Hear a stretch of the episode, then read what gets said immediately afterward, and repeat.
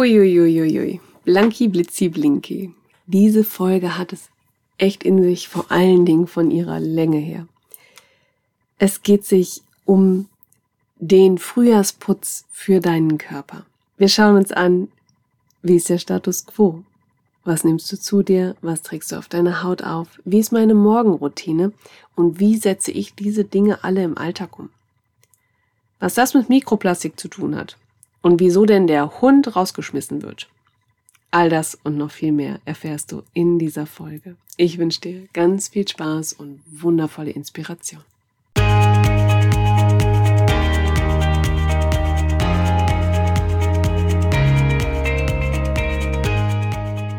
Hallo, wir sind Jessie und Franzi. Herzlich willkommen bei den Holistic Ladies.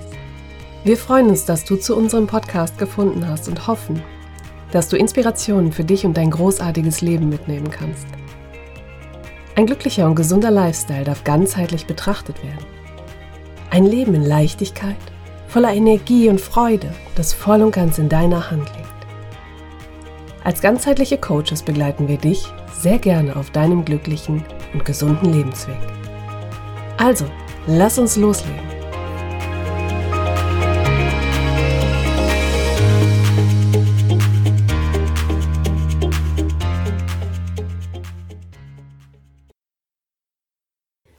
Namaste und Hallo, willkommen zurück, Freunde des gesunden Lifestyles.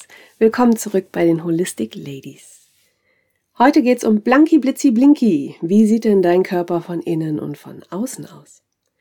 Heute schauen wir uns mal an, wie du ganz individuell für dich quasi wie so ein Bodycheck machen kannst und wie du auch deine Körperpflege in Zukunft gestalten kannst, verändern kannst. Schmutzentfernung oder gar nicht erst reinlassen. Du hast die Wahl. Heute gebe ich dir so einige verschiedene Ansätze mit, Ideen, wo du dir quasi so dein eigenes Potpourri draus basteln kannst und ja, gib dir natürlich auch den ein oder anderen Einblick in meinen Alltag. Wie gehe ich denn mit den Dingen um und wie gestalte ich das? Die Definition von, vom menschlichen Körper hat ja leider Gottes durch die sozialen Medien nochmal Fahrt aufgenommen im Sinne von, ähm, wie schaust du denn aus? Und ganz oft ist es dieses, ähm, bei genauer Betrachtung so, alle sind gefotoshoppt, ähm, alle sind ausgehungert und ähm, mit Gesundheit hat das äh, wenig zu tun. Und hier geht es natürlich darum, den Fokus auf die Gesundheit zu lenken. Und die kannst du nicht photoshoppen und die soll möglichst erhalten bleiben und nicht erst vermisst werden, wenn denn Krankheit auftritt. Ja, und deswegen schauen wir doch mal, dass wir zurück zum Realitätssinn kommen und ja, einfach mal schauen, wie fit bist du denn? Ähm, wie gesund bist du? Wie geht's dir? Wie ist dein Selbstbild? Und wie ist denn vielleicht, wenn du, wenn du mit dir sehr kritisch bist, wie ist denn, wenn du den Blick von dir mal weglenkst, generell deine Definition von, von gesund, ein gesunde, also einen gesunden Körper zu haben? Dann würde ich sagen, legen wir mal los mit dem Bodycheck. Wie ist denn dein Status quo? Beginnen wir doch mal mit der Klarheitsfindung. Wenn du uns schon länger folgst oder mir, dann weißt du, dass ich das Thema Klarheit unglaublich wichtig finde und immer an erste Stelle setze. Dass ich immer sage, finde erstmal die Klarheit darüber, wo du gerade bist. Und es gibt verschiedene Ansätze und Möglichkeiten, wie du das machen kannst. Ich fange mal mit dem ersten an der Body Mass Index, der BMI, der ist dir bestimmt auch schon das ein oder andere Mal untergekommen. Und ich finde, es ist eine schöne Möglichkeit, sich zu orientieren. Zumindest, wenn du ähm, jetzt kein Hochbodybuilder bist, zum Beispiel. Das gibt's gar nicht das Wort, eine Hochbodybuilder. Ist aber auch egal. Du weißt, was ich meine. Weil der Punkt ist, der BMI, der wird halt berechnet, indem man Kilogramm durch Größe in Meter hoch zwei ausrechnet. Und bei Gewicht ist natürlich das Thema, dass Muskeln schwerer sind als Fett. Das heißt, jemand, der sehr muskulös ist, wird beim Body Mass Index durch die Decke nachher schießen und der Body Mass Index sagt dann, du bist zu fett. und das stimmt natürlich gar nicht. Deswegen ist das auch immer nochmal aus der eigenen Brille auch nochmal zu hinterfragen und zu betrachten. Aber generell, ich finde, für den Alltagsmenschen und für den Breitensportler passt das in der Regel. Und da kannst du auch einfach im Internet dir ähm, das Google einfach mal bei, bei einer Suchmaschine eingeben und dann kannst du dir da einen BMI-Rechner auch raussuchen. Und ein gesunder BMI liegt in der Regel zwischen 18,5 und 25. Also da ist so das Normalgewicht. Es ist jetzt auch kein Thema, wenn man da leicht drunter liegt. Darüber, gesagt, je nachdem nach, nach körperlicher Konstitution und auch nach Alter, ähm, kann sich das auch nochmal verrücken. Was tatsächlich noch viel besser ist, oder zumindest eine, eine Kenngröße, mit der man nochmal mehr anfangen kann, ist der WHR, der Waist-Hip Ratio. Er ist besser als der BMI, weil ähm, hier kann nicht wirklich was groß ähm, missverstanden werden. Da wird der Bauchumfang durch den Hüpf Hüftumfang gemessen. Und bei Frauen sollte das Ergebnis dann unter 0,8 sein und bei Männern unter 0,9. Und im Endeffekt geht es sich da nämlich vor allen Dingen um die Verteilung des Fettes, also wo ist das Fett? Und das ungesunde Fett ist vor allen Dingen oftmals das, was am Bauch ist, was so um die Organe liegt. Wir brauchen Fett in dem Bereich, weil es die Organe schützt. Doch zu viel ist dann, dann kommt irgendwann der Punkt, dann wird es halt ungesund. Dann ist das halt eher so eine ja, Verfettung in dem Sinne. Und deswegen ist der Waist-Hip-Ratio eine super Möglichkeit, um hier ein genaueres Bild zu bekommen als beim BMI. Ich finde aber immer, dass beide, ich mag beide Kenngrößen. Also ich nutze auch beide für mich, ähm, um immer mal so einen Überblick wieder zu haben. Was natürlich auch eine Möglichkeit ist, ist die gute alte Waage. Also wie viel Kilogramm bringst du denn auf die Waage? Und wenn du eine gute Waage hast, die noch so Muskel- und Fettanteilangaben mit ähm, rausgibt, Achtung, aber das können nicht alle Wagen wirklich gut, ähm, dann ist das auch nochmal toll, dass du einfach weißt, wie ist denn die Verteilung zwischen Muskelmasse und Fettmasse in deinem Körper. Und selbst wenn du jetzt sagst, naja, ich habe jetzt hier nur so eine 0815-Waage, die hat zwar Muskel- und Fettanteil, aber ist jetzt nicht die hochwertigste, ja, dann darfst du einfach dir bewusst machen, die wird dir nicht das hundertprozentige Ergebnis geben. Ja, also das wird so wahrscheinlich nicht stimmen. Trotzdem kannst du es für dich aber dann nehmen, wenn du sagst, ich möchte gerne was verändern. Dann weißt du aber zumindest, du hast einen Ausgangspunkt und kannst dann, wenn du in die Veränderung gehst, mit der Zeit mal gucken, okay, wie verändert es sich denn? Weil das kann die Waage ja dann schon, zu sagen, okay, hier verändert sich was oder hier verändert sich nichts. und wichtig finde ich auch, dass dir bewusst ist, dass wenn du verschiedene Wagen benutzt, dass unterschiedliche Ergebnisse bei rumkommen können. Das ganz oft bei ähm, in den Fitnessstudios, wo ich bin, dass wenn wir dann eine Analyse machen, dann heißt, oh, hier wiege ich ja zwei Kilo weniger als zu Hause oder hier wiege ich 500 Gramm mehr als zu Hause. Ja, und das ist völlig okay. Oder wenn du bei der besten Freundin dich auf die Waage stellst und sagst, boah, deine Waage ist kaputt, da wiege ich mehr als zu Hause. Nein, sie ist nicht kaputt. Frag mich nicht, warum das so ist, aber Wagen geben unterschiedliche Werte an. Das Wichtige ist, wenn du für dich irgendwas tracken möchtest, dann finde eine Waage und ähm, schau, wie da mit der Waage der Verlauf ist.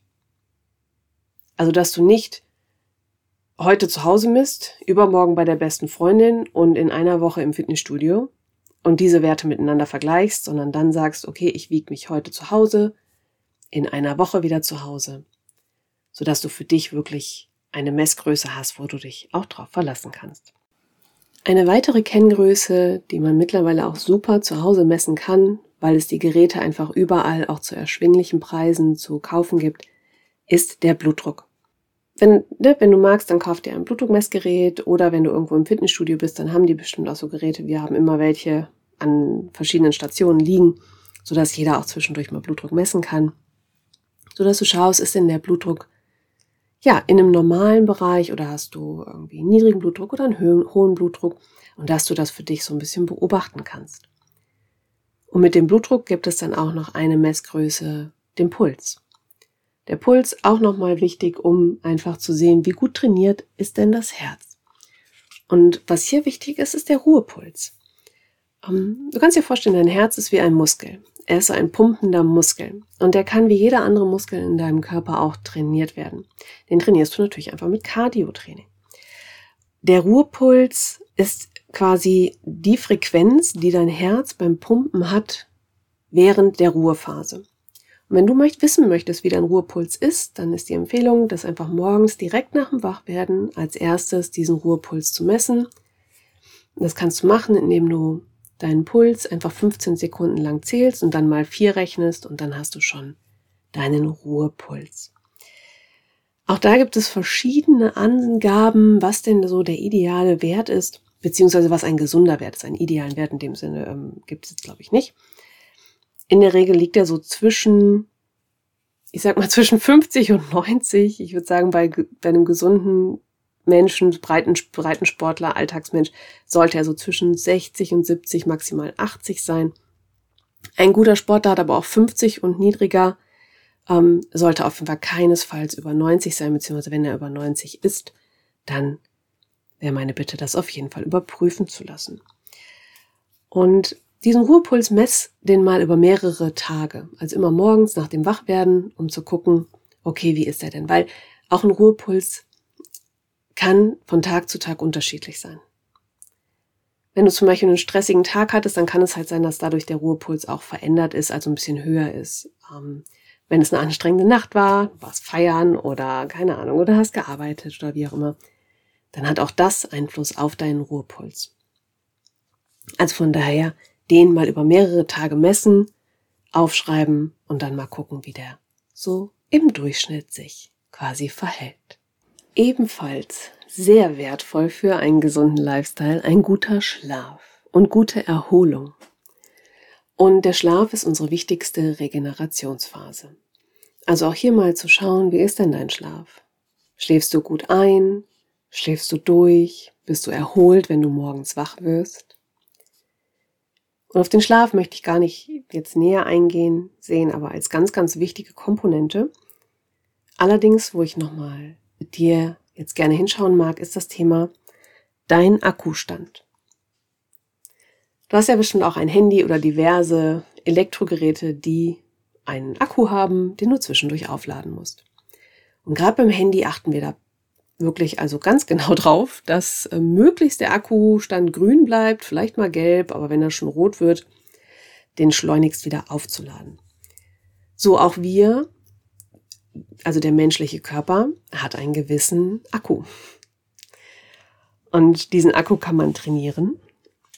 Ein Stück weit ist aber natürlich auch eine, ja, eine natürliche Akkulaufzeit sozusagen gegeben. Und nicht wundern, der Hund kommt gerade rein. Du wirst jetzt wahrscheinlich so ein bisschen das Tapseln hören. Die Begrüßung. ich weiß nicht, ob man es hören kann. Ähm, Genau, also dein persönlicher Akku. Wie steht's denn um deinen Akkustand? Wenn du jetzt sagst, auf einer Skala von 0 bis 10, 0, Akku völlig leer, bis hin zu 10, hochenergetisch. Wie steht's um deinen Akku? Dann mal zu überlegen, wie kannst du ihn denn aufladen? Denn jeder Akku wird mal leer. Das steht außer Frage. Also keiner von uns hat ja immer irgendwie eine Energy Level 10, sondern das sinkt ja im Laufe des Tages, im Laufe der Woche. Und dann aber zu schauen, okay, wie kannst du ihn wieder aufladen? Wie zum Beispiel mit gutem Schlafen. Und finde eine Balance und achte auf den Wechsel zwischen Anspannung und Entspannung. Dir bewusst zu werden, auch mal aufzuschreiben, was raubt dir denn Energie? Was reduziert deinen Akku? Also im Sinne von was zieht den Akku runter? Ähm, und dann aber auch zu wissen, was gibt dir Energie. Und davon einfach mehr in den Alltag zu integrieren. Also Energieräuber zu reduzieren und Energiegeber zu erhöhen. Und dann für dich die Möglichkeiten zu finden, wo du sagst, dass du täglich oder zumindest regelmäßig deinen Akku ganz bewusst auch wieder auflädst. Was auch Auswirkungen haben kann auf den Schlaf, auf das Energielevel, auf deine ganze Befindlichkeit, sind Probleme. ähm, und da ist halt die Psychohygiene gefragt. Welche Probleme begleiten dich aktuell? Was lässt dich nachts nicht schlafen? Ähm, Was lässt dich vielleicht auch, was bringt dich zum Weinen? Ähm, worüber denkst du viel nach? Was belastet dich? Also auch da, bei, ähm, wenn du aufschreibst, nochmal wirklich hinzuschauen, was sind so Dinge, die in dir schlummern, wo du sagst, das ist wirklich, ähm, das sind Themen, ja, die, wegen denen geht's dir einfach schlecht. Die machen dich müde, die machen dich ärgerlich, die machen dich wütend. Und auch hier zu schauen und dir bewusst zu werden, dass solche Themen auch im Endeffekt Dreck sind. Wenn du es dir als Dreck vorstellst, zu gucken, okay, wie kann ich denn diesen Dreck ähm, mal aufkehren und wegbringen ähm, und auch nicht wieder reinlassen. Und damit meine ich nicht, sie unter den Teppich zu kehren. Das ist der falsche Ansatz, sondern ich meine wirklich, sie aufzulösen. Sie aufzulösen, sodass sie keine Probleme in dem Sinne mehr darstellen oder nicht mehr diese Brisanz haben. Und auch da kann dir einfach helfen, aufschreiben. Drüber nachdenken, aufschreiben. Und dann zu gucken, ob du für dich Wege findest oder ansonsten dir halt da Support zu holen, um diese Probleme auch bis in der Tiefe, in die Tiefe hinein zu lösen. Ein weiterer Punkt, den dein Körper braucht, um zu funktionieren, um sauber zu sein, ist eine gute Sauerstoffaufnahme und dementsprechend eine gute, wertvolle Atmung. Das heißt eine Atmung, die tief in den Bauch geht. Wir atmen ganz oft sehr oberflächlich, sehr unbewusst. Ähm, also wir arbeiten, wir, wir arbeiten, wir atmen eh in der Regel unbewusst. Das läuft ja einfach, ne? genau wie unser Herz ja einfach pumpt. Und dann ist das so, dass wir aber ganz flach atmen, so ein bisschen in den Brustkorb rein. Wenn du magst, kannst du jetzt einfach mal auf Pause drücken und einfach mal kurz wahrnehmen, wie atmest du denn gerade? Ohne das verändern zu wollen. Einfach nur mal protokollieren. Okay, wie atme ich denn gerade? Und dann mal bewusst zu verändern in die tiefe Bauchatmung, um mal zu gucken, was verändert sich. Da kannst du auch noch mal in die erste Folge von diesem Monat rein switchen. Ähm, da haben wir, da habe ich auch eine Übung, eine Atemübung quasi als Idee mitgegeben. Denn dein Körper braucht den Sauerstoff. Und auch hier, stell dir einfach mal vor, dieser Sauerstoff ist sowas wie weiß ich nicht, ich stelle mir Sauerstoff dann immer vor wie sowas klares, helles, blaues, was so den Körper reinigt. Und diesen Sauerstoff braucht der Körper. Er braucht ihn, um zu funktionieren, um gesund zu sein.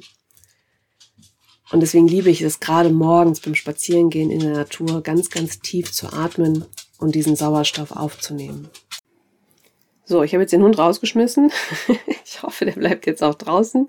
Ich weiß gar nicht, ob ihr das hören könnt, aber ähm, das ist schon recht laut, wenn der hier auf dem Laminatboden ähm, mit seinen Krallen rumtapselt. Ja. Und zumindest mich lenkt das dann ab. Und ähm, ja, das, das versetzt mir auch so ein bisschen unterschwellig Stress. Ja, so sehr ich mich natürlich freue, dass der Knuffel hier ist, aber es stresst mich dann, es lenkt mich ab, dieses Tapseln und vor allen Dingen stresst es mich, weil ich dann schon denke, das hört man jetzt auf der Aufnahme und das stört. Und dann merke ich, okay, das ist nicht gut. Ich komme aus meiner Konzentration, ich komme aus meinem Fokus raus. Und das zieht mir in dem Moment Energie. Und das, äh, wie vorhin schon gesagt, direkt stoppen, verändern. Und dementsprechend ist der Hund jetzt erstmal rausgeflogen. Eine weitere Möglichkeit, wie du für dich etwas herausfinden kannst, etwas tracken kannst zu deinem aktuellen Status quo, ist ein Blutbild. Das kannst du beim Arzt machen lassen, dass du zum Hausarzt gehst und ja, mit ihm mal sprichst, dass er mal ein großes Blutbild macht. Es kann auch sein, dass du da was zuzahlen musst. Das ähm, kommt immer mal drauf an. Ähm, da kann ich jetzt auch keine Auskunft drüber geben, habe ich keine Ahnung von. Und trotzdem kannst du an einem Blutbild halt viel ablesen und ich würde auch immer empfehlen, ein großes machen zu lassen. Und wenn du sagst, ach nee, ne, ich, ich will nicht zum Arzt oder wie auch immer, dann kannst du das auch auf eigene Kosten machen. Es gibt da auch Möglichkeiten im Internet. Da kannst du auch einfach bei der Franzi mal schauen. Sie hat da nämlich auch einen, ähm, eine Kooperation, wo du auch einen Rabattcode bekommen kannst. Ähm, ich glaube bei Sarah Screen. Und da kannst du dir halt auch so Pakete quasi bestellen und dann quasi selber testen lassen. Dann kannst du auch vorher auswählen, was du denn gerne testen lassen möchtest.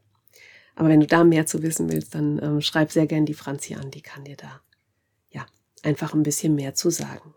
So, ein ganz wichtiges Thema, was natürlich auch meinen Alltag sehr betrifft und was ich hochspannend finde, ist unsere Bewegung. Ja, unsere Körper sind ursprünglich mal täglich viele Kilometer zu Fuß gelaufen und daraufhin sind, und darauf sind auch unsere Körper heute noch ausgelegt. Doch wir sitzen uns den ganzen Tag den Arsch platt.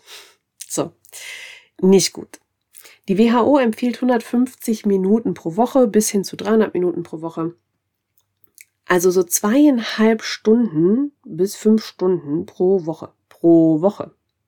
Das wäre so ein, ja, ich sage jetzt mal so ein gesundes Mindestmaß, damit dein Körper eine gewisse Grundbewegung hat.